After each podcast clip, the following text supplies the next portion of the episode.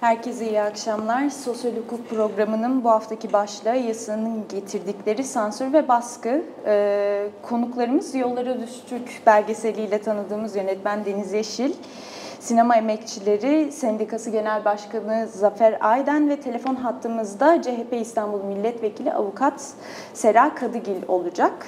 Ee, bilindiği üzere ana akım yapımcılarla film dağıtıcısı ve sinema salonu işletmecisi Mars Media arasında yaşanan promosyonlu bilet tartışmalarından sonra e, Kültür ve Turizm Bakanlığı e, olaya el atıp bir sinema kanun teklifi tasarısı hazırladıklarını söylemişti. E, meclisten geçen yasanın e, meclisten geçmesinden ardından Cumhurbaşkanı Recep Tayyip Erdoğan'ın sinema temsilcileriyle bir araya gelmesi ve e, imzalanan yasanın ardından 30 Ocak 2019 tarihinde bu yeni sinema yasası yürürlüğe girdi. Söz konusu yasanın yürürlüğe girmesiyle bu yasanın bir sansür yasası olup olmadığı tartışılmaya başlandı. Ee, sansür yasası olmasına sebep olabilecek e, maddelerden bir tanesi özellikle değerlendirme ve sınıflandırma sonucunda uygun bulunmayan filmler ticari dolaşıma ve gösterime sunulamaz hükmüydü. Hocam ilk önce sizinle başlayalım. Ee, bu hükmün e, özellikle ticari dolaşıma ve gösterime sunulamaz hükmünün ne gibi bir yansıması oldu?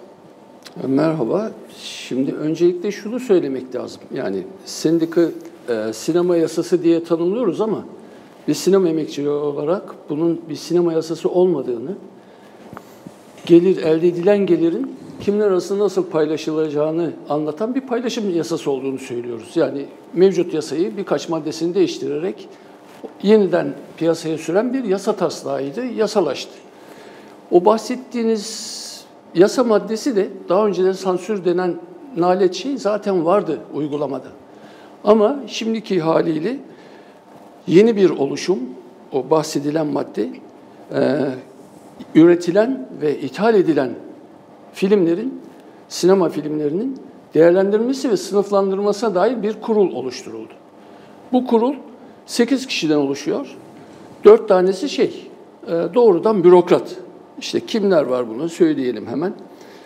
E, sinema Genel Müdürü var, efendim. Başka kim var? Ee, dış yapı, Dışişleri Bakanlığı'nın yurt dışı, tanıtım. yurt dışı tanıtım üyesi var. Efendim üniversitelerden şeyler var. Yani bu dört tanesi doğrudan bürokrat. Evet. İki üye meslek birliklerinin temsilcisi olacak. İki üyeyi de işte üniversitelerden, sinema bölümlerinin, sinema eğitimi veren bölümlerinden, yapımcılardan, yönetmenlerden vesaire yani sektör bileşenlerden iki üye. Yani sekiz üye oluşacak. Ama biz bu yapıları, bu kurulları daha başka kurullardan biliyoruz yani.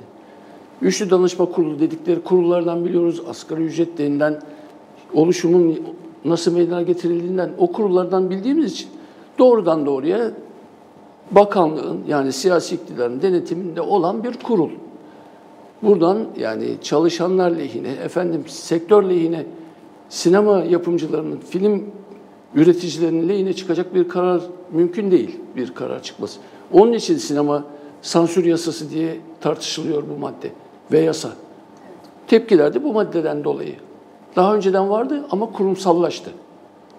O bahsettiğiniz mesela şeyde e, gösterime, ticari dolaşıma, değerlendirmeye ve sınıflandırmaya tabi tutulduğunda uygun değildir kararı çıkarsa ticari ticari dolaşıma ve gösterime kesinlikle sokulamaz. Festivallere de ancak artı 18, 18 artı ibaresi koyularak gösterilebilir. Yani daha önceki uygulamalarda bunun arkasından dolanılıyordu. Bu kadar sert değildi. Festivalin kendi inisiyatifine bağlıydı. Yani o tür kolaylıklar vardı. Ama bu kurumsallaştı ve gerçekten artık daha önce de söylemiştim. Yani değil sinema yapmak, hayal kurmak bile zor. Evet. Öylesi bir yapı yani. Aslında hocam e, bu yasa yeni bir yasa değil. E, değil. E, yasa teklifinin verilmesindeki amaç da zaten 2004'te ortaya çıkan yasanın üzerinde değişiklikler meydana getirilmesi üzerine kuruldu. O yüzden yeni bir yasa, yeni bir sinema yasası oluşturulması gibi bir fikir yoktu. Mısır Daha tartışması çok, yeni. Evet, e, sinema tartışmaları yeni yeni başladı. Bunun da zaten dediğim gibi ana, e, ana akım yapımcılarla Mars Medya arasındaki bu promosyonlu bilet tartışmaları bu şeyi tetikledi, yasanın gelmesini tetikledi. Tabii burada çok ciddi eleştiriler var. E, çünkü sinemanın tekelleşmesi gibi bir sorun ortadayken aslında çalışmalar bunun üzerine gitmesi gerekirken burada sadece ekonomik ve ticari kaygılardan kaynaklı olarak bir yasa teklifi hazırlandığı gibi eleştiriler mevcut. Ee, bunun üzerine ne söylemek istersiniz? Ya şimdi mesela daha önce, şimdi bu değerlendirme ve sınıflandırma kurulu, yeni oluşturulan kurulu yokken bakanlığın sektörü destekleme kurulu vardı. Görünüşte de olsa bir demokratik yapı vardı. Nasıldı yani? işte insanlar animasyon için, senaryo yazımı için, belgesel için, kısa film için, uzun metraj film için başvuruda bulunuyordu. Devlet desteğini istiyordu. Bakanlığın desteğini istiyordu. Bu kurul 13 kişiden oluşuyordu. Ama bunun 10 tanesi meslek birlikleri temsilcisiydi. Yani görünüşte de olsa, ha, uygulamada belki demokratik falan değildi ama görünüşte birazcık demokratik bir yapı vardı. Yani oradan işte nispeten çıkıyordu insanların seyredebileceği, işte bir takım lafları edilebileceği filmler çıkıyordu. Şimdi o ortadan kaldırılmış oldu. Yani dört tane asgari, azami kurul oluşacak. Her kurul yedi kişiden oluşacak. Bu yedi kişinin üç temsilcisi sadece meslek birliklerinden olacak. Diğer üç kişi işte sektörden, üniversitelerden, yapımcı, dağıtımcı firmalardan bakanlığa seçeceği üç kişi olacak. Bir tane de bakanlık görevlisi olacak. Yani dörde üç kafadan kayıpsınız zaten. Oradan evet. lehide bir şey çıkması mümkün değil. Yani böylesi bir yapı. Biz ama yıllardır tartıştığımız şey var. Bütün sektörün üzerinde hem fikir olduğu. Yani şeyin sinema yasası dediğimiz şeyin aslında özgün, devletten bağımsız, özel bir sinema kurumu vasıtasıyla gerçekleşmesi önermiştik. Bütün sektör bileşenleri olarak. Böyle olması lazım. Yani devletten bağımsız olması lazım.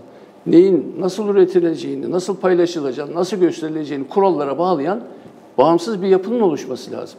Ama yasa taslak haline getirilirken, meclise sunulurken, daha doğrusu komisyona falan sunulurken bunlar göz ardı edilip tam denetim altına nasıl alırız düşüncesiyle, yani sansürü nasıl yoğunlaştırırız anlamıyla böylesi bir ucube çıktı ortaya. Yani talep sansürün tamamıyla yok sayılması, ortadan kaldırılması, öyle bir maddenin oluşmamasıdır yani. Sektörün önünü açacak olan, sinema yapımının önünü açacak olan budur. Bizim talebimiz, sektörün bütün talebi de budur aslında. Yani oraya gidip yani boy göstermenin şeyin filan böylesi bir talebi tabii ki yoktur. Başka ticari kaygılar vardır filan. Onu önermişlerdir, onun için boyun eğmişlerdir. Ama talep budur. Sektörün bütün bileşenlerin talebi budur. Özel bir yapı, sansürün tamamen olmaması. Yani o yapı elbette ki biz üretimin büyük bir kısmını biz üstleniyoruz. E, üretimde bu kadar katkımız, payımız varken bunun dağıtımında, paylaşımında niye temsiliyetimiz yok? Sinema çalışanlarının, sinema emekçilerinin temsiliyetinin olması lazım. Öyle bir yapının oluşması lazım. Yani baştan karşı çıkmamız gereken noktalar bunlar diye düşünüyorum. Sonrasında tabii ki açarız. Evet. Şimdi e, avukat Sera Kadıg ile bir bağlantı yapmamız e, daha uygun olacaktır. Özellikle yasanın neleri değiştirdiği, tam olarak yapılan değişiklikler neleri meydana getirdiği hakkında.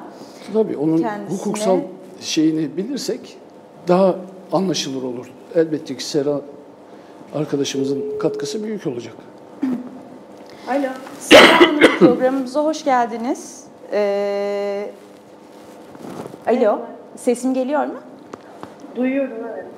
Hoş geldiniz. Ee, bugün e, sinema yasasını konuşuyoruz. Yasanın getirdikleri sansür ve baskı konumuz. Ee, söz konusu yasa 2004'te çıkan yasanın maddelerinde değişikliğe gidilerek gerçekleşti aslında.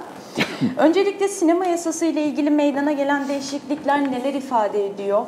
Ee, bu değişiklikler neler? Bu konu hakkında şöyle sizden kısa bir özet bilgi almak isteriz. Alo merhabalar herkese. iyi yayınlar diliyorum. Hem Deniz Bey hem Zafer abi. Merhaba. İyi yayınlar. Merhaba. Hoş geldin. Kusura bakmayın meclis çalışmaları nedeniyle orada stüdyoda yanınızda olamadım. Telefonla bağlanmak durumunda kaldım. Sorunuzu da çok net alamadım. Tekrar etmenizi rica etsem. tabii ki de. Ee, söz konusu yasa 2004'te çıkan yasanın değişikliğe uğramasıyla meydana geldi. Evet. Ee, bu sinema yasası ile ilgili meydana gelen en çarpıcı değişiklikler, şöyle e, bu değişiklikler tam olarak nasıl gerçekleşti, süreç nasıl oldu, yasanın onaylanması, imzalanması sürecinde bu konu hakkında sizden özet bir bilgi rica edecektik.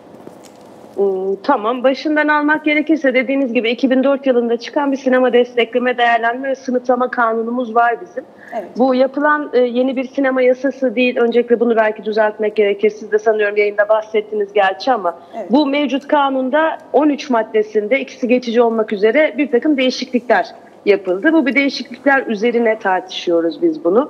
Bu değişiklikler neden gündeme geldi? Bu Mısır tartışmasından belki başlamak lazım. Şöyle bir dinamik işliyor. Özellikle Mars grubu ve AFM dediğimiz sinema salonu işletmecileri iki büyük grubun birleşmesi sonrasında bu birleşmeye ben çok takılıyorum mesela. Bunun üzerinde özenle durulması gerekiyor. Çünkü bu birleşme 3 sene kadar, 4 sene kadar önce oldu yanlış hatırlamıyorsam ve Rekabet Kurulu'nun kendi raportörleri dedi ki böyle bir birleşme olması halinde bu kurumlar tekelleşir. Bu tekelleşme zarar verir. Uygun bulunmadı bu birleşme. Buna rağmen bir şekilde izin verildi. Bu iki grup birleşti. Bu ne demek? Türkiye'deki sinema salonlarının özellikle büyük kentlerdeki bu AVM'lere hapsedilen ne yazık ki sinema salonlarının tamamına yakını, yarısı tek bir grubun egemenliği altına girdi. Ve özellikle dediğim gibi büyük şehirlerde tamamen neredeyse bir egemenlik hali söz konusu oldu. Her tekel gibi bu tekel de bir süre sonra aldığı hizmeti kendince değerlendirmeye başladı. Denetimsizlik söz konusuydu. Yapımcılar kar edememe e, noktasına geldikleri noktasında şikayetler dile getirdiler. Çünkü son 5 yıldır belli bir zam alamamaya başladı, başladılar. AVM'lerde özellikle uygulanan promosyonlar bu yapımcılar adına sıkıntı olmaya başladı. Çünkü bir promosyon yapıyoruz dendi ama bu promosyondan promosyona neden olan indirimin tamamı sinema biletleri üzerinden uygulandı ve yapımcıların aldığı pay neredeyse son 5 yıldır sabit kaldı.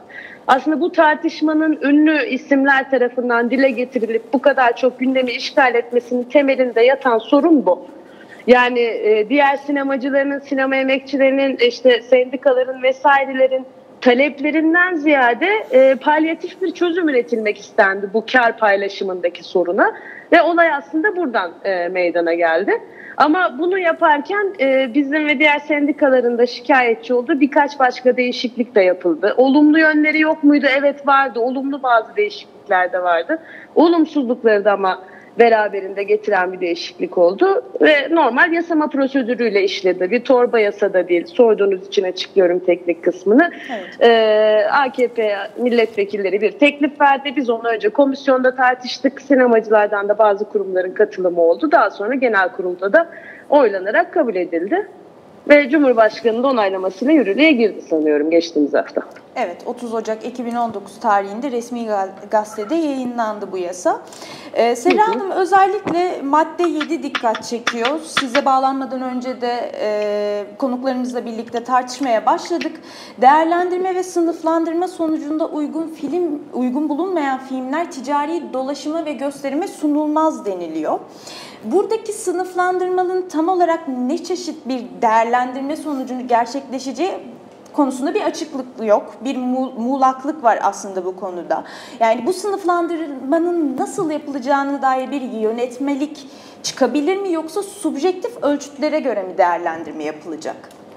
Şimdi şöyle ifade etmek gerekir. Bu ibare aslında yeni bir ibare değil.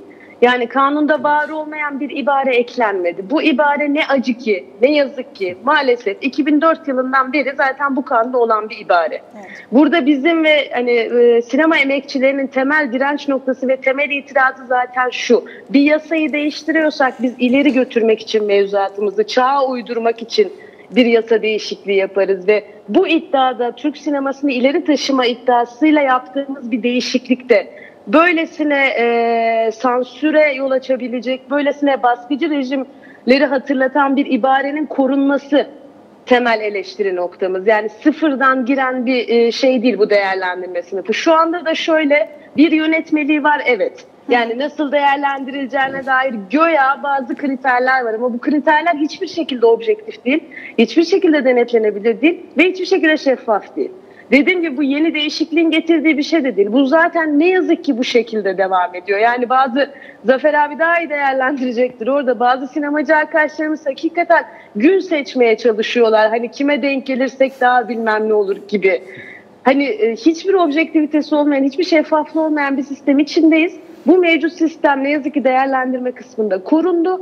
Bir yönetmelik değişikliği yapılacağı ve buna başka bir e, objektif kriterler getirileceği söyleniyor. Ama 10 e, yıldır bu işin içinde olan bir avukat olarak ne yazık ki çok çok güvenemiyoruz bu sözlere demek de yanlış olmayacak. Evet. Yani değerlendirme ve sınıflama konusundaki bizim temel sıkıntımız herhangi bir objektif kriterimiz olmadığı gibi kültür sanat alanında o kadar yoğun baskılara, o kadar ciddi sansürlere maruz kalıyoruz ki bunun da bu şekilde olumlu kullanıp işleyebileceği yönüne bir umudumuz yok ve bu olmadığı için de kimse bizi suçlayamaz sanıyorum. Evet, haklısınız. Yani şeyi e, Seracığım yani doğrudan setlere, senaryolara müdahale edilen bir dönemde e, bu kuruldan yani sektörün yararına bir şey çıkmayacağı açık değil mi? E, yani bu yani, yani zaten sektörün yararına olsun diye bir düşünce yapısı Öyle da çok fazla yok, yok yasanın içinde. Evet. Yani evet bu arada şey kısmına katılıyorum. Yapımcılar hakikaten sıkıntıya düştüler tekelleşme karşısındaki. Biz bu sıkıntının geleceğini, bu tekelleşmenin herkes kadar yapımcıları da mağdur edeceğini 5 yıldır söylüyoruz. Ama e, öngörüsüz davranıldı süreçte ve ne zaman ki tabiri caizse af buyurun yumurta kapıya dayandı. O zaman alelacele ve yine palyatif ve yine uzun dönemde Türk sinemasının önünü çok açmayacak bir geçici bir çözüm önerisiyle e, geçiştiriliyor. Konu geçiştiriliyor. Tam olarak bunu söylemek gerekir belki yani. Yapımcılar evet bir nebze rahatladılar. Ama hani sinema emekçilerinin hakları, hani oyuncuların hakları, nerede yönetmenlerin hakları, nerede senaristlerin telif hakları gibi birbirine ekleyebileceğimiz yüzlerce soru ve sıkıntı var bizim bu alanda yaşadığımız. Bunlar için bir çözüm göremiyoruz henüz. Evet. Tabii işin doğrusu galiba özerk bağımsız bir sinema kurumu oluşturmak. Tabii ki yani bakın komisyon görüşmeleri esnasında şöyle bir örnek verdi teklif sahiplerinden iktidar partisinden biri. Dedi ki ya İngiltere'de 8 tane film yasaklandı bugüne kadar. To işte bizde sadece 3 film yasaklandı. Bu açıdan baktığınızda doğru. Yani bu kurulun hayır bu filmi gösteremezsiniz dediği film sayısı evet belki 3 olabilir ama o kadar sıkıntılı örneklerle ilerliyoruz ki İngiltere dediğiniz yerde Zafer Bey'in bahsettiği gibi tamamen bağımsız, tamamen özel, tamamen sinemacılar tarafından oluşturulan bir kurul değerlendiriyor bunu. Ve hiç kimse bunu sorgulamıyor acaba siyasi irade müdahale etmiş midir? İşte başbakan burada telefonu kaldırıp birine kulağına bir şey fısıldamış mıdır diye tedirginlikleri olmayan ülkeler bunlar. Biz ne yazık ki bunların acı tecrübelerinin içindeyiz. Evet. Seran peki e, bu yasa değişiklikleriyle birlikte hem sinema sektöründekiler hem de meslek birlikleri açısından beklentilerini karşı, e, beklentilerin karşılanmadığı çok açık ortada ama hiç e, iyi sayabileceğimiz bir yasa değişikliği mevcut oldu mu? Bu, bu teklif özelinde mi söylüyorsunuz? Evet bu teklif özelinde. Evet dediğim gibi bu tekelleşmenin önünü kesecek herhangi bir adım yok. Yani bunu yapalım da tekelleşme sona ersin dediğiniz bir yer yok. Ama olumlu kısmı şu bu tekelleşme nedeniyle oluşan sıkıntılardan bazısını bir nebze gidermeye çalışan yaklaşımlar mevcut. Bu güzel. Mesela yerel yönetimlere donanım desteği vermekten bahsediyor yasa değişiklik teklifi. Bu güzel. İhtiyaç durumundaki sinema oyuncularına, sinema sanatçılarına, sinema emekçilerine yardım edilmesi gündemde Kültür o, Bakanlığı ile. O zaten vardı Bunlar, ama. O zaten ha, vardı evet. ama bu şey yani bir anlık sanki sadaka verir gibi bir madde. Yani onun sürekliliği olan o ihtiyaç sahibinin ihtiyaçlarını sürekli gidermeye yönelik maaş gibi emeklilik gibi bir oluşum değil. Yani sadece bir defaya maaş olmak üzere bir bağış. Ya bu daha önce de vardı. Yok, tabii ki. Şöyle şunu ifade etmeye çalışıyorum. Yani Açıkçası o iyi bir şey... iyi bir madde değil. Onu söylemek istedim. Anladım tamam. Sen daha iyi biliyorsun koskoca sendika başkanı Zafer abi. şöyle şöyle ifade etmeye çalışıyorum. Yani 13 maddenin 13'ü de çok kötü lanet olsun değil. bu değişikliğe diyebiliyor musunuz değil, bana tabii, diye sorarsanız hayır değil, diyemiyorum. Değil, Ama şöyle bir şey var. Yahu çok majör dertler var. Çok büyük sıkıntılar var. Yani Evet. biz gerçekten Türk sineması için bir şey yapma iradesindeysek yapmamız gereken şey bu değil. Bu çok basit bir kısmı. Yani tavandan sürekli su akıyor. Biz yerdeki dil okuma bir kısmını belki silmekle Evet. yetiniyoruz. Geri kısmını görmemezlikten geliyoruz. Yani az önce Zafer abinin dediği gibi e, sinema sanatçısına muhtaç durumdaki bir sinema sanatçısına destek olma fikri güzel. Ama o sinema sanatçısı neden muhtaç duruma geçiyor? Neden bu insanın sigortası yok? Neden bunu kimse denetlemiyor?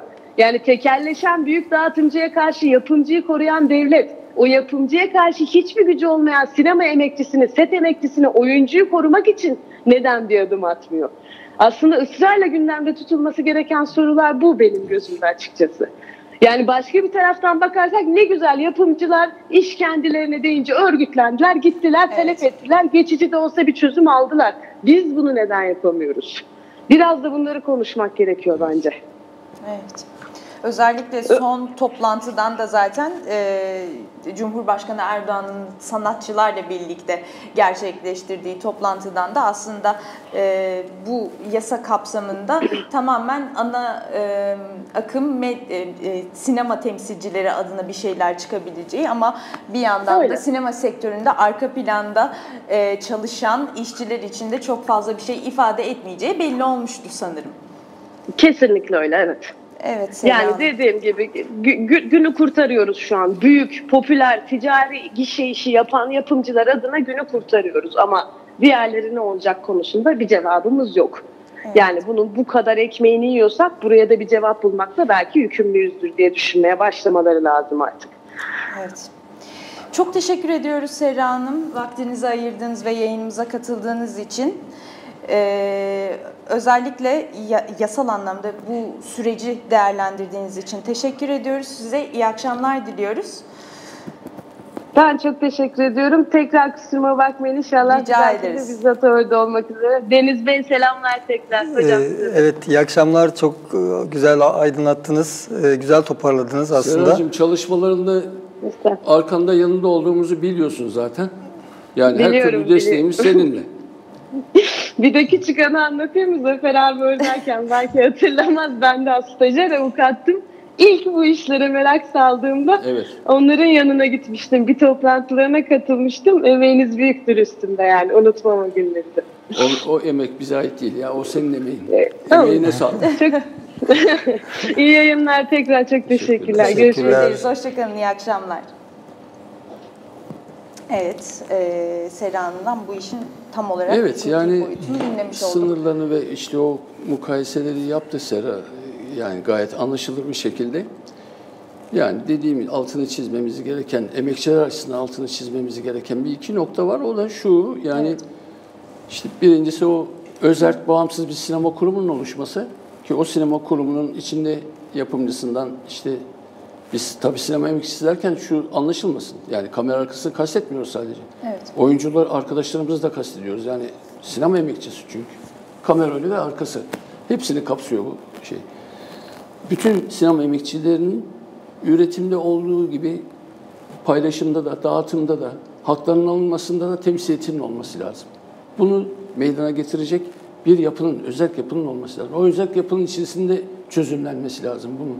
Yani yapımcının hakkı da, işte dağıtımcının hakkı da, nasıl üretileceği de, nasıl dağıtılacağı da hepsi kurallar manzuması halinde bu yapının içerisinde düzenlenebilir. Evet. Bütün bileşenlerle birlikte.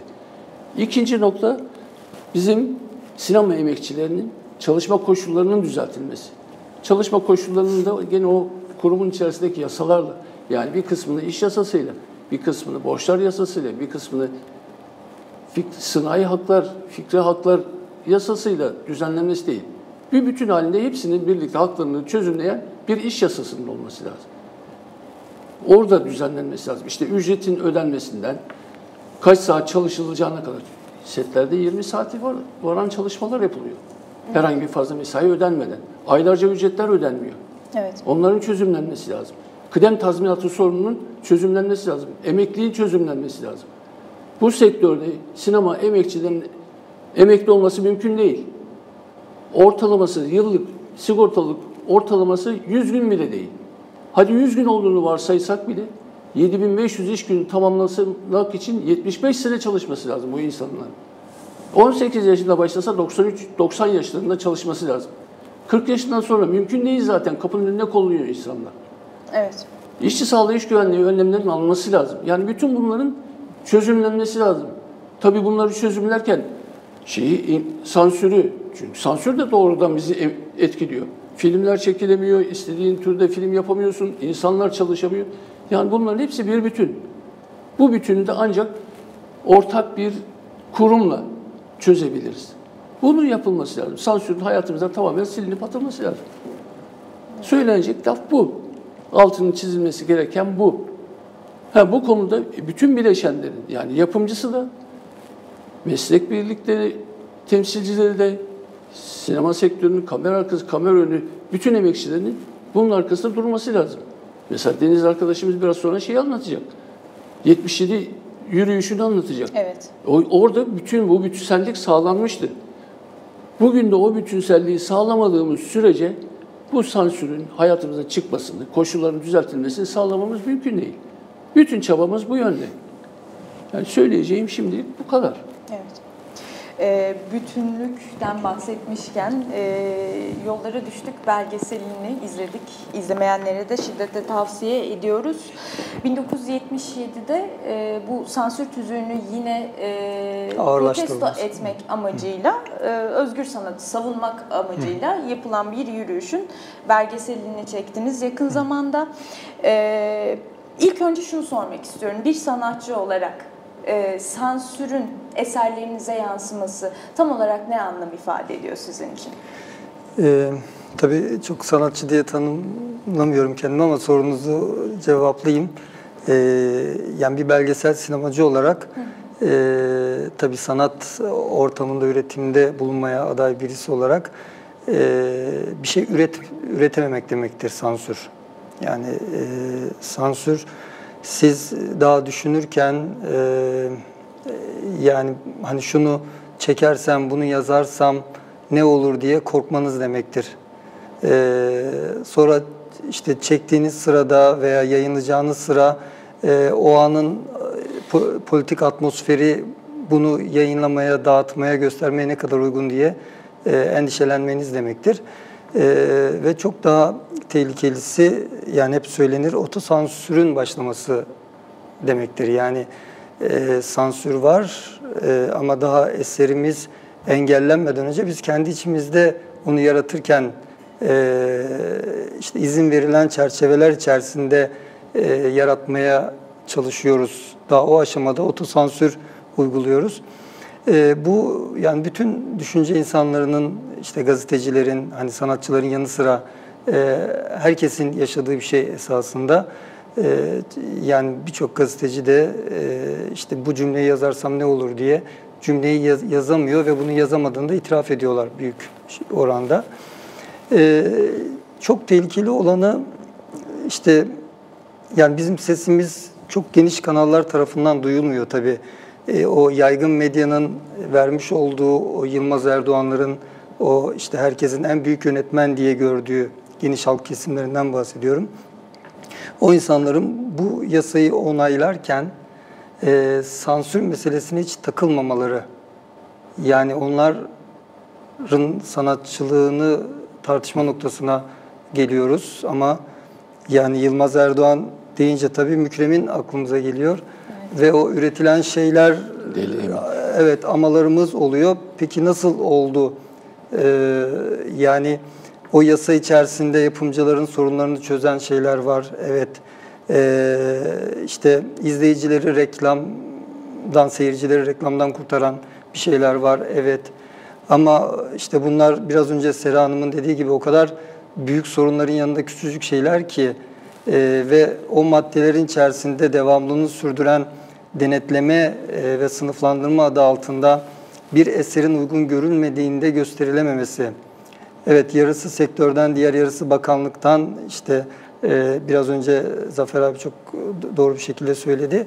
E, o orada diyelim ki e, sektörün istediği şey oldu e, ama son onayı yine bakanlık temsilcisi verecek ve o istemezse o gösterilmeyecek. Şimdi bu e, yaratıcı bir alanda bir şey üreten, e, sinema alanında bir şey üreten bir yönetmeni, e, bir yapımcıyı nasıl rahatsız etmez? Yani bununla ilgili gittin, hadi oraya kadar, hadi e, sorunlarının güncel Mısır krizinin çözülmesi e, ve hakikaten işte o tekelleşmeyle beraber e, o tekel gücün daha da zenginleşirken yapımcıların şu son süreçte daha da fakirleşmesi, tabii onların fakirleşmesi e, sinema emekçilerinin yanında hiçbir şey değil ama sonuçta kazançların azalması demek daha doğru olacaktır.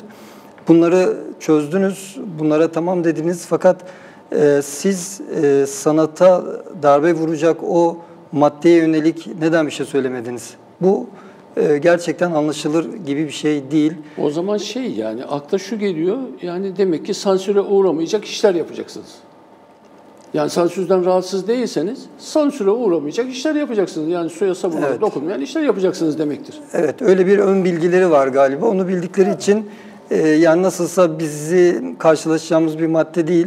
Onun muhatapları kimse e, yani işte var olan e, işte dengelerle kimin problemi varsa ve kim o yönde bir şeyler anlatıyorsa, birilerinin rahatsız olacağı belgeseller ya da işte kurmaca filmler kim yapacaksa onların derdidir diye düşünmüş olabilir. E, işte biz buna çok itiraz ediyoruz. E, e, ve yani halkın büyük bir kısmı da tabii ki bu yasa e, içerisindeki sansürden e, bir haber. Evet bu önce de vardı. Hani kanunun ilk yapıldığı zamandan beri vardı.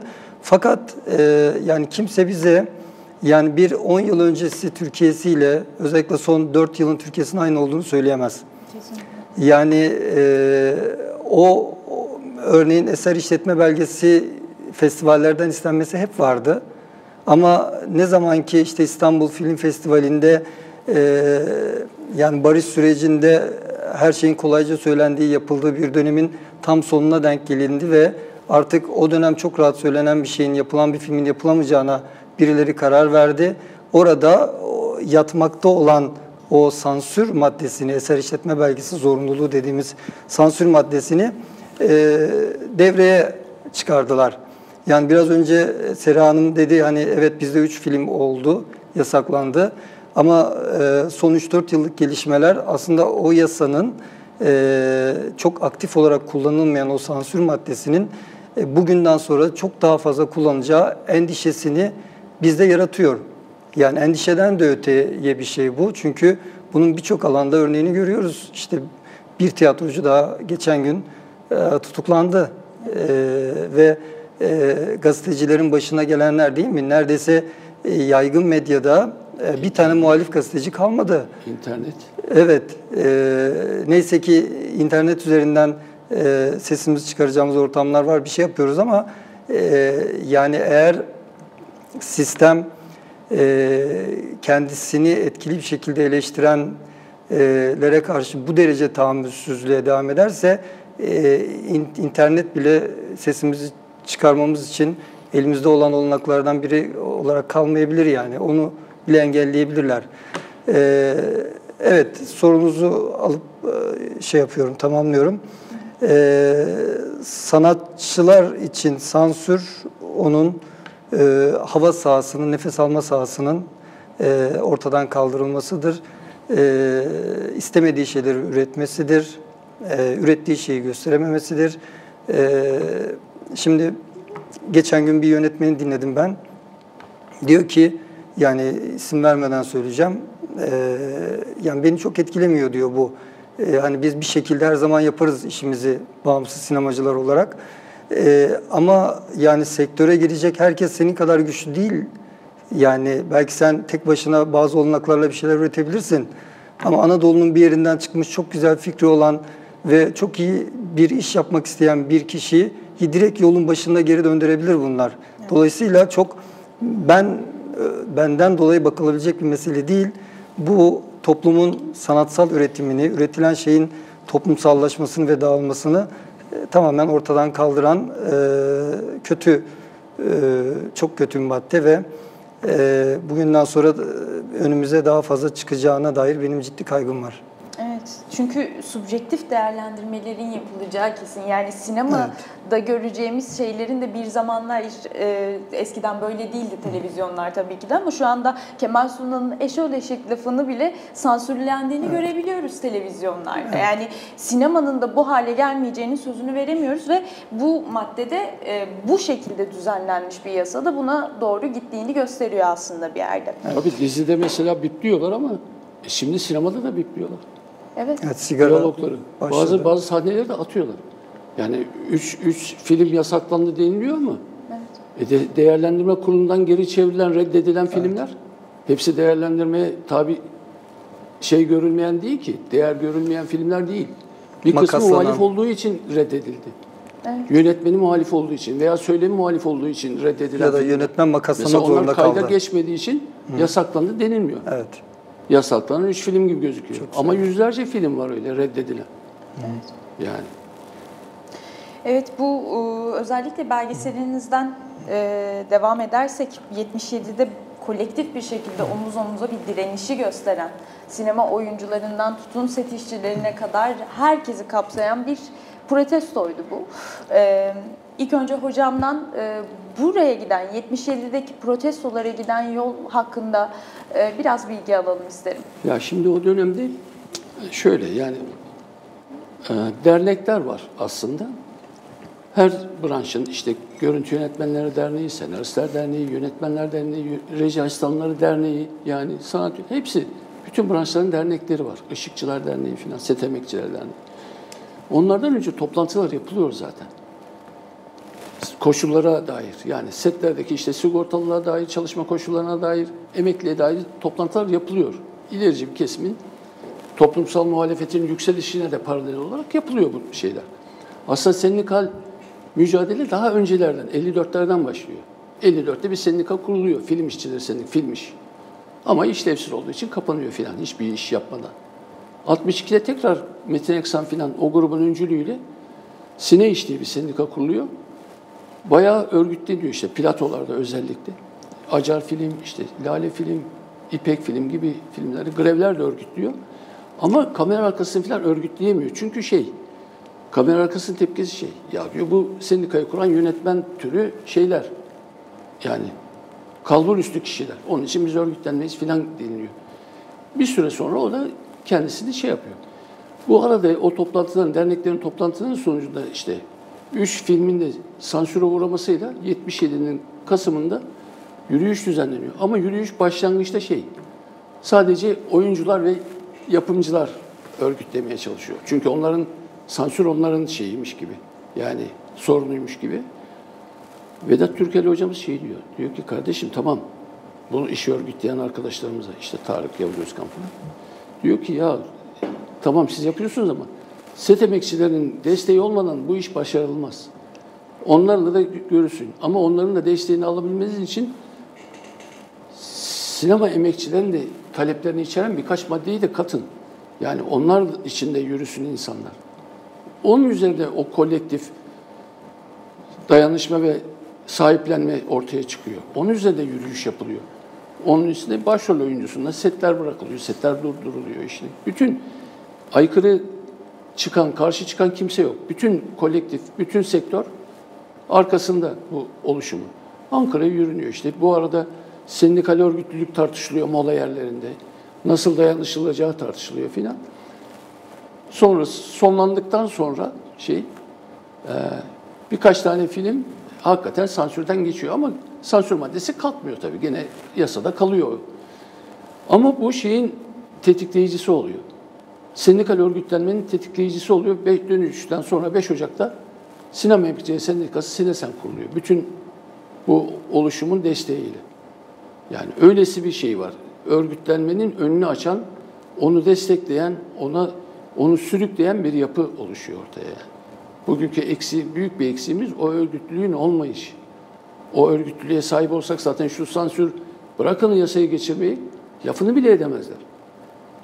Yani öylesi bir güç olduktan sonra, öylesi bir dayanışma, öylesi bir birlikte omuz omuz olduktan sonra. Onun eksikliğini yaşıyoruz bugün. Yani o süreç öylesi bir süreç. Yani ondan sonra e, tabii altın 79 yılında mesela Altın Portakal Festival 16. festivalde filmler yasaklanıyor, sansüre uğruyor. Bunun üzerine bütün yapımcılar aynı dayanışmayı gösterip filmlerini çekiyorlar şeyden, festivalden. Öylesi bir tavır gösteriliyor yani. Yaşanmışlıklar var yani. Hani bugün arkadaşlarım şey diyor ya, ya nasıl olur? E yaşanmışlık var. Önümüzde örnekler var. Demek ki olur.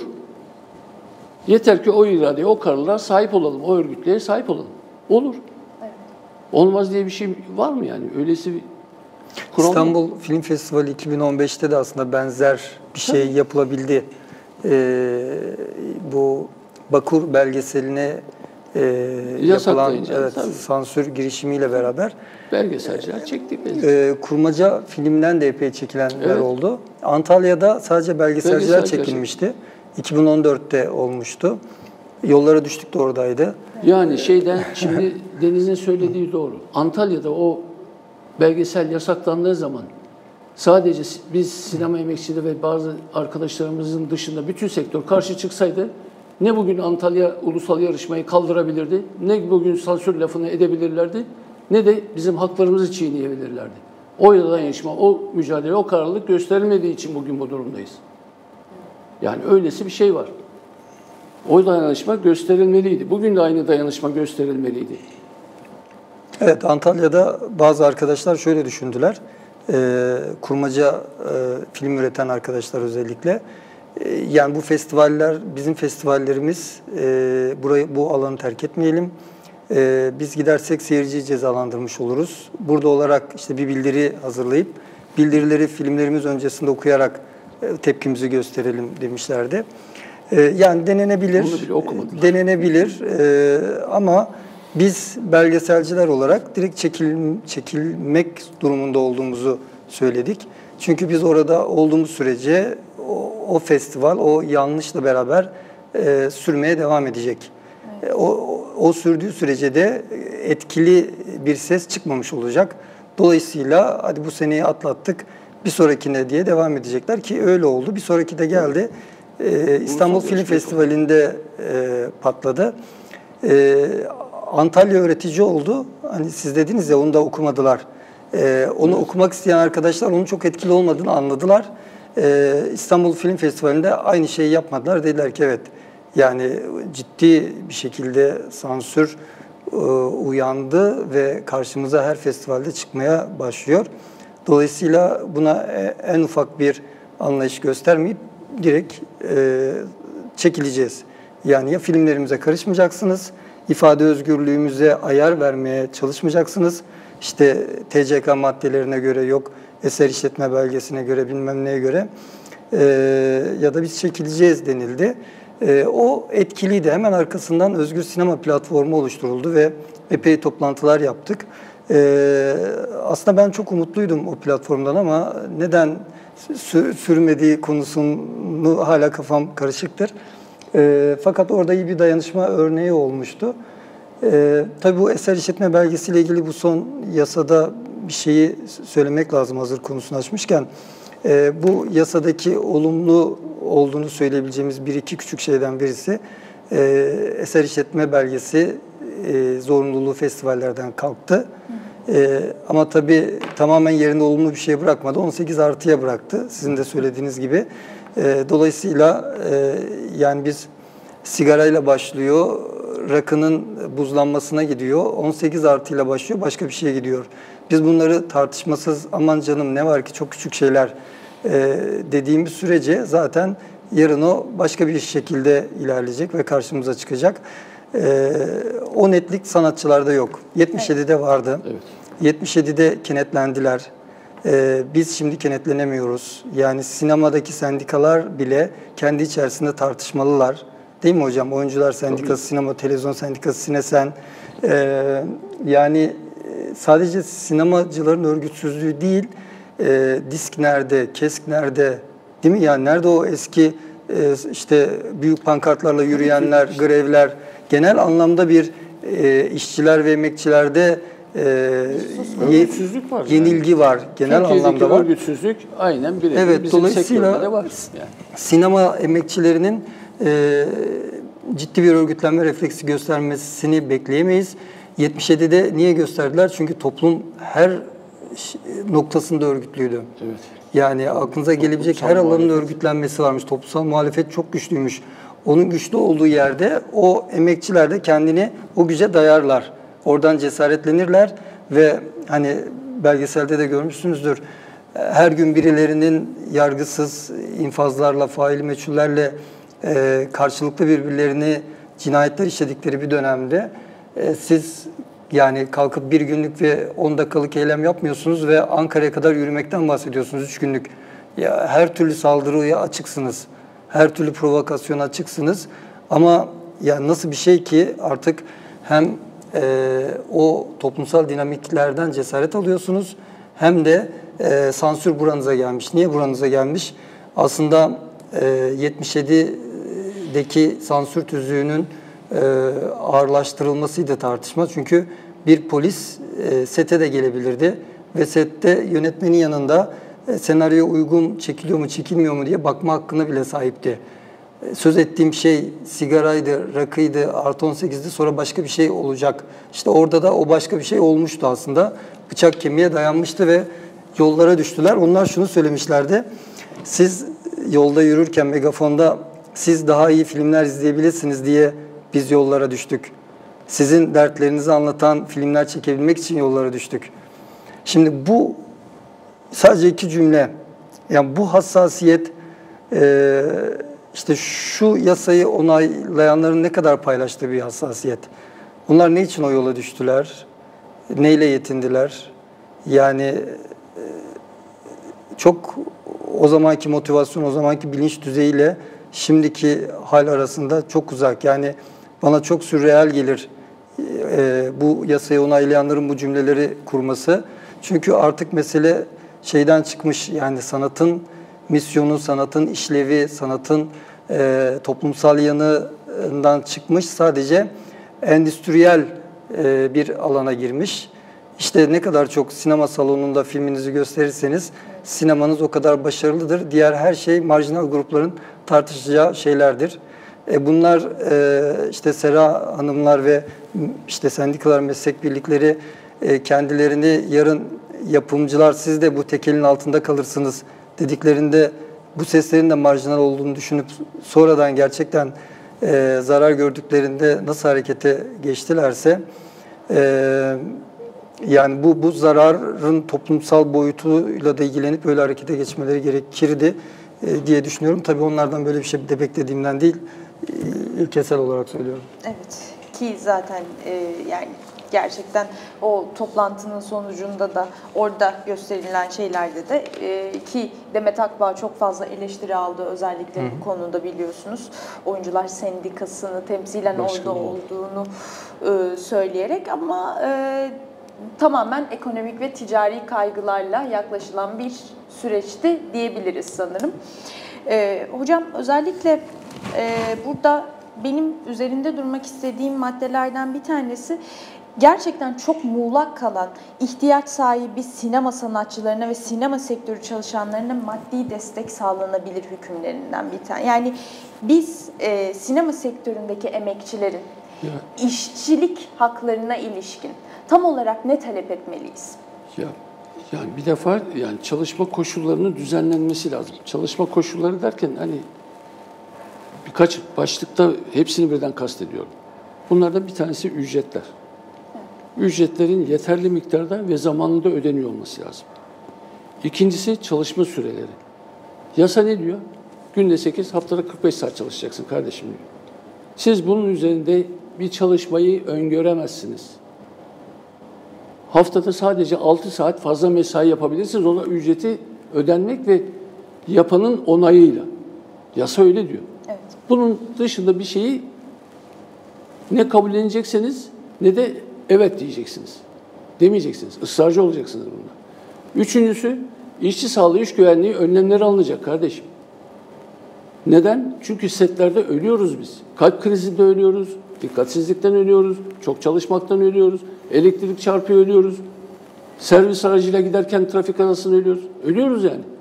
Beşer onlar ölüyoruz. Tamam bizim sektörde o kadar fazla değil görünüşe göre. Ama o kadar çok kaza oluyor ki.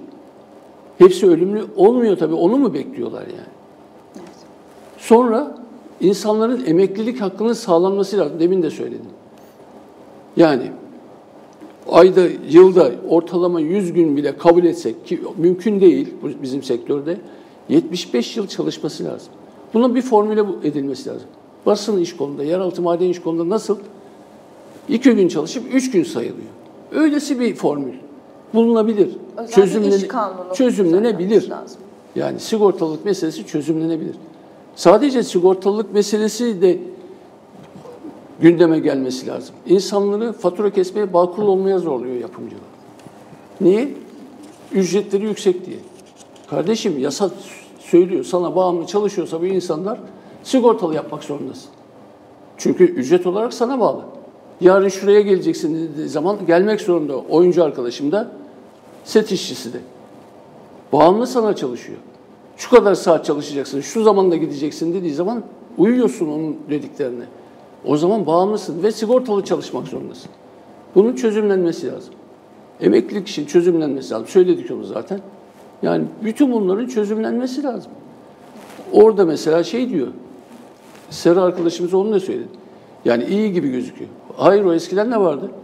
Evet. Şimdi diyelim ki elden ayaktan düşmüş bir arkadaşımız olduğu zaman işte bakanlığa yazı yazıyoruz ona belli bir miktarda para geliyor. Ama o hiçbir sorunu çözmüyor yani.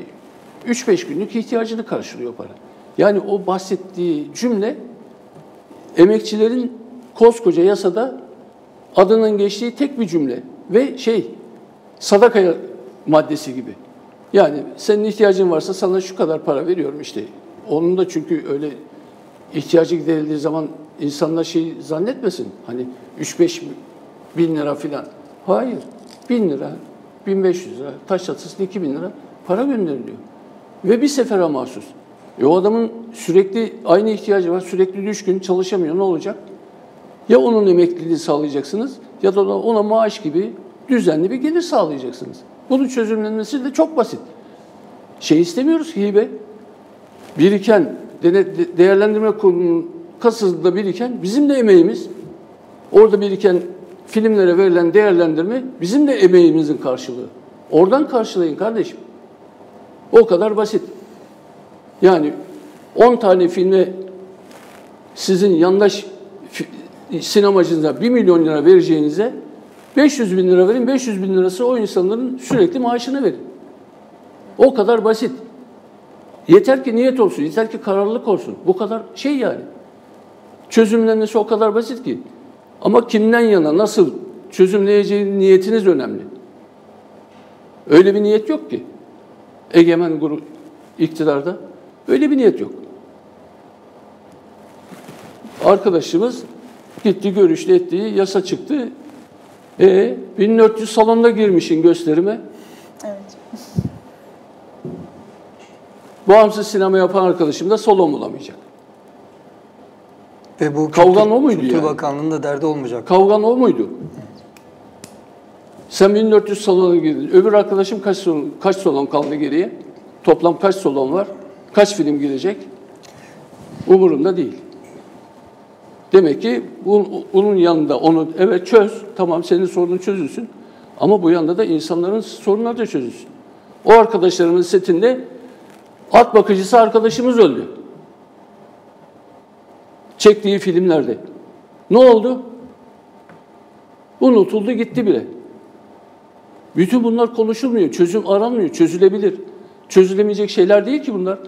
Dediğim gibi niyetiniz olsun ve o niyete zorlayacak bir irade olsun bizim set emekçilerinde, sektörde. Bu kadar kolay. Yani. Aslında e, biz hayatı sinemadan öğrendik. Yani sinemadan izleyerek öğrendik sözü geliyor aklıma çok doğru. E, bir, bir şekilde insanlara bir şeylerin gösterilmesini de engellemeye çalışıyoruz. Tamam bunun sosyal boyutu, işçi hakları, sektörel boyutu çok ayrı bir mevzuyken bir de bizim insanlara gerçekten gösterip göstermek istemediğimiz şeyler var. Sansürün boyutunun dışında da çok daha ince bir şekilde dediği gibi e, hocamın da yani ana e, akım sinemada görebileceğimiz şeyler her zaman belirliydi aslında. Evet. Bağımsız sinemacıların yaptığı her işi gösteremiyor. Çünkü belli bir şeyde ilerliyordu. Örneğin Recep İvedik serileri, e, serileri. Yani izleyicine artık bir şeyler sunulur hale geldi. İzleyicinin beklentisi de çok fazla. O yüzden e, gerçekten iyi bir film izlemek isteyen izleyici de sinemada bu sefer filmleri bulamaz hale geldi ki bu da çok büyük bir problem. Ama ben e, şuraya gelmek istiyorum. Bu kadar tartıştık işte omuz omuza direniş dedik. Şu an bunu yapamıyoruz dedik. Şu an gerçekten bu bunun gibi bir direnişin gerçekleşmemesinin en temel sebebi sizlerce nelerdir? Yani genel siyasi perspektifte de bakmamız gerekirse. Ya şimdi bu bir tercih meselesi aslında. Yani dünyaya nereye baktığınıza bağlı. Dünyaya kimden yana baktığınıza bağlı.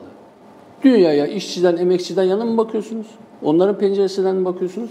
Yoksa egemenlerin, sermayenin, para sahiplerinin penceresinden mi bakıyorsunuz? Bakış yerinizi, tercih, tercihinizi nereden yana yapmışsanız ona uygun çözümle bulursunuz. Emekçilerin, işçilerin penceresinden bakıyorsanız ona uygun çözümleri bulursunuz kardeşim. Nasıl bulursunuz? Örgütlersiniz. Derdimiz örgütlenmek. Ya 3-5 tane ana şey var yani etrafında birleşebileceğimiz, dünyaya bakışımızın getirdiği. Nedir? 8 saatten fazla çalışmayalım arkadaşlar. Ücretimizi zamanında alalım, sigortalı çalışalım. Karşı çıkan var mı? Karşı çıkabilecek sektörden emekçi. Buyurun etrafında birleşebileceğimiz konular. Buyurun. Çok temel mevzular temel. olmasına rağmen. Ama bir kısım arkadaşımız diyor ki 8 saat uygun olmaz yani 12 saat şimdilik 12 saat yapalım sonra 8'e indiririz. Yok öyle. 12 saati evet dediğin hani 8'e indiririz dediğin zaman senin 12 saatin 16 saat oluyor. Niye? Eve git. Sette Orada işi bitince mesai de bitmiyor. 11'de orada paydos vermişsen eve gidişin saat 1. Evet. Onu niye saymıyorsun? Nasıl olacak? Ertesi gün 7'de geleceksin, 6'da geleceksin. Haftanın her günü. Paranı da zamanında alamıyorsun. Paranı, parayı zamanında almamak ne demek? Kardeşim senin 3 bölüm, 4 bölüm paran ödenmiyorsa, geciktiriliyorsa o 3-4 bölümlük para bankada duruyorsa senin bir bölümlük paran çıkıyor kardeşim. Senin bir bölüm bedavaya çalıştırıyor. Senin paranla seni çalıştırıyor insanlar. Bu kadar açık ya. E sigorta iste, talep et. Evet, iş, işsizlik kaygısı var. Ama o zaman her şeye bir bahane bulunabilir. O zaman o arkadaşlar da haklı bir bahaneleri vardır illa ki. Meseleye öyle bakarsak. İşsiz kalırım, işte başkası çalışır filan diye bir gerekçe üreteceksek o zaman herkes için bahane var. Domatesi adam 15 liraya sattığında onun da bir gerekçesi vardır. Hastanede insanlar kuyruktaysa onun da bir gerekçesi var. Herkes bir gerekçe bulabilir o zaman. Yani şey yapmak için, dayatmamak için, diretmemek için bahane ararsa, aranırsa çok bulunur. Ama öylesi bahanenin arkasına sığınmayalım arkadaşlar. Buyurun 8 saatlik iş günü, sigortalı çalışma, zamanda ödenecek ücretler. Buyurun. Yarından itibaren toplanalım. Hep birlikte koyalım tavrımızı. Bu bir çağrı. Bakalım kim geliyor. Yani bu kadar açık. Şimdi bu sinema emekçilerinin yani bir fabrika işçisine göre e, örgütlenmesi tabii biraz daha zor. E, çünkü e, yani proje başı çalışıyor. E, yani yaptığı bir iş e, bir ay, iki ay, üç ay artık neyse sürüyor. E, ondan sonra bir sonraki işi beklemek durumunda.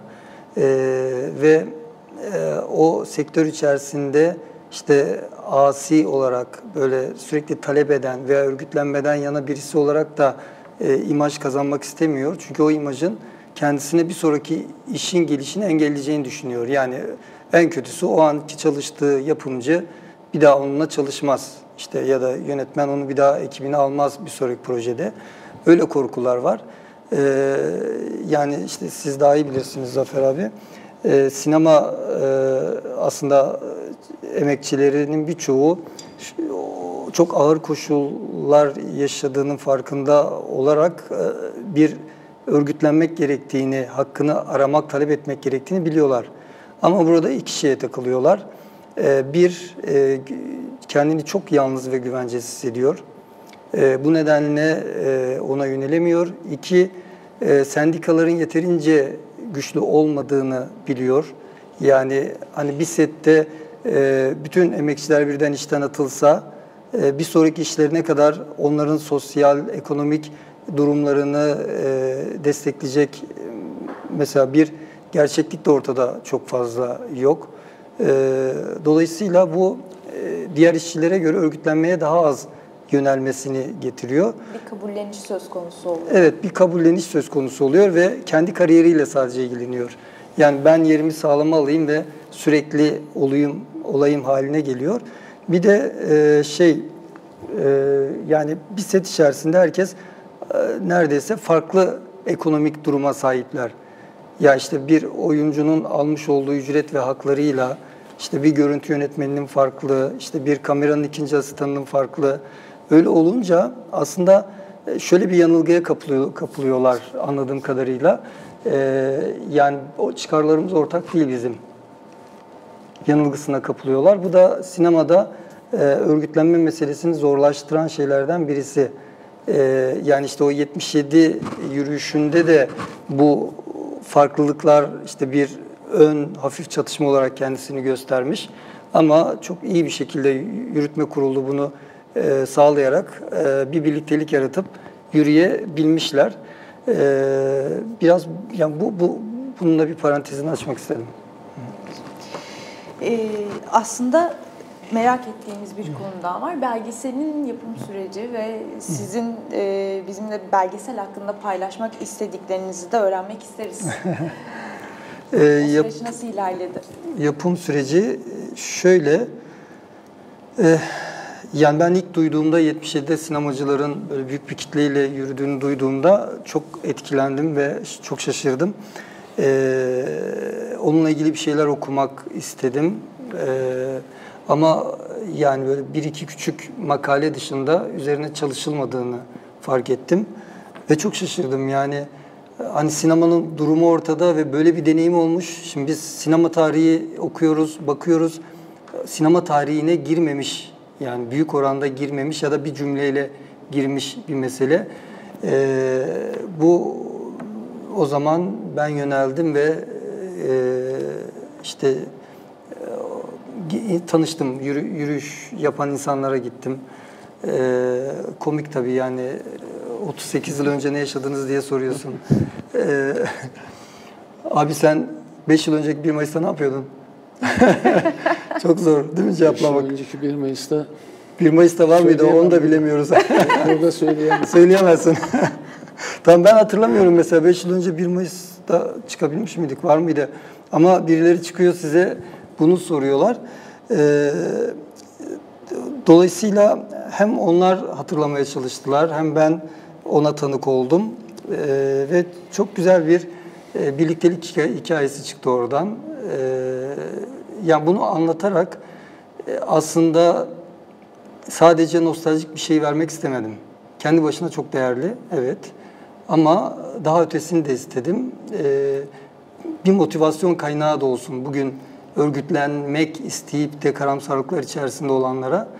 Ee, yani işte onun bir, bir parça öyle bir katkım olabildiyse bu belgeselde çok e, mutlu olurum.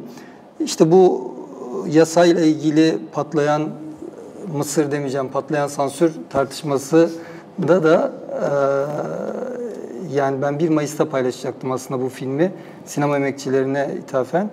Ee, dedim ki galiba hazır tartışılıyorken insanlar bunu şimdi izlemeliler. Evet. Ee, o yüzden e, işte zaten festival gezisini tamamladı.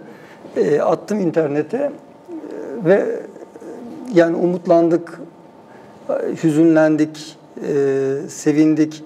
E, hani sinema tarihimiz adına onur duyduk gibi cümleler almaya başladım. Ee, bunlar çok güzel benim açımdan. Ee, ama daha çok o setlerde o alın terini döken e, işte 3-5 saatlik uyku için e, yola çıkıp arabasıyla gidip kaza yapan değil mi yani? Bir, bir sürü insan var öyle. Yani o emekçiler iş güvencesizliği altında olanlar e, onlar bu filmi izleyince ne düşünecekler? Kendilerini ve gücünü ne kadar yeniden tartacaklar ve örgütlenmeyi e, biraz daha yakınlaşabilecekler mi? Bir filmle olacak iş değil. Ama belki işte Zafer abinin emeği, diğer sendikacı arkadaşların bir parça emeği, üzerine film, üzerine sizin yaptığınız programla e, bu gidecek. E, yani her şey çok kötüye gidiyor. E, bu kadar naif niye konuşuyoruz? Bir filmle, bir şeyle yapılacak.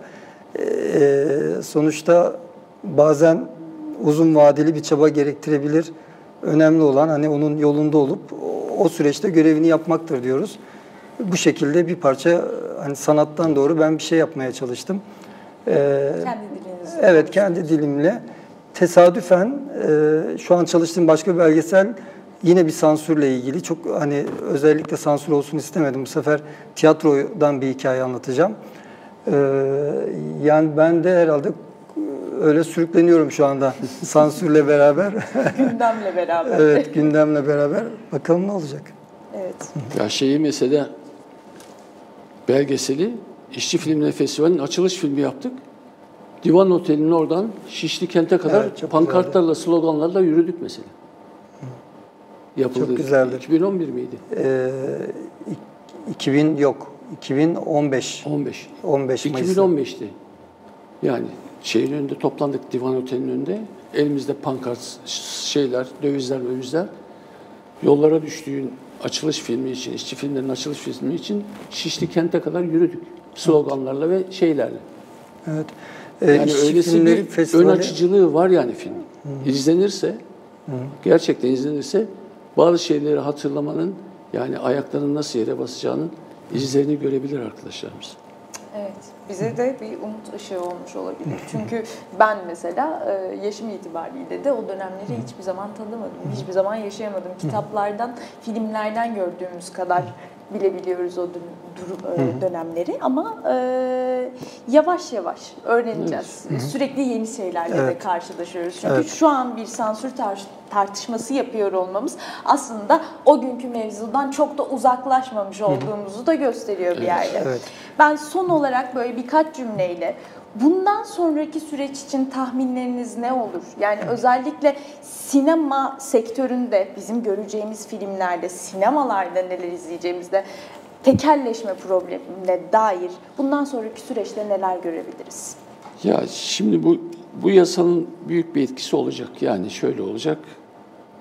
Yani yapılmasını seyretmeyi düşündüğümüz, seyretmeyi istediğimiz türden filmlere daha seyrek yaslayacağız. İyimser bir deyimle.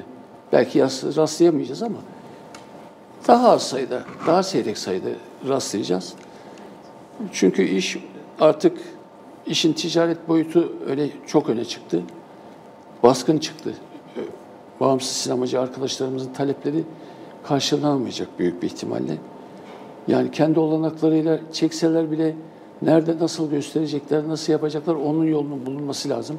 Yani sektörün acilen bu tür sorunları tartışması ve bir şey yapması, çözüm, ortak bir çözüm bulması lazım. Başka çıkış yolu yok yani.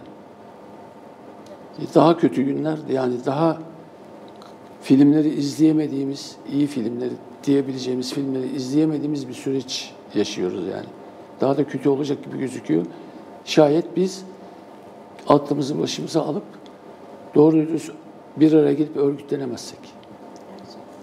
Bugünün mesajı da tam olarak böyle oldu sanırım. Örgütlenmek birçok alanda olduğu gibi ama sinema hayatımızın, hepimizin hayatında çok e, yer kaplayan bir mevzu olduğu için.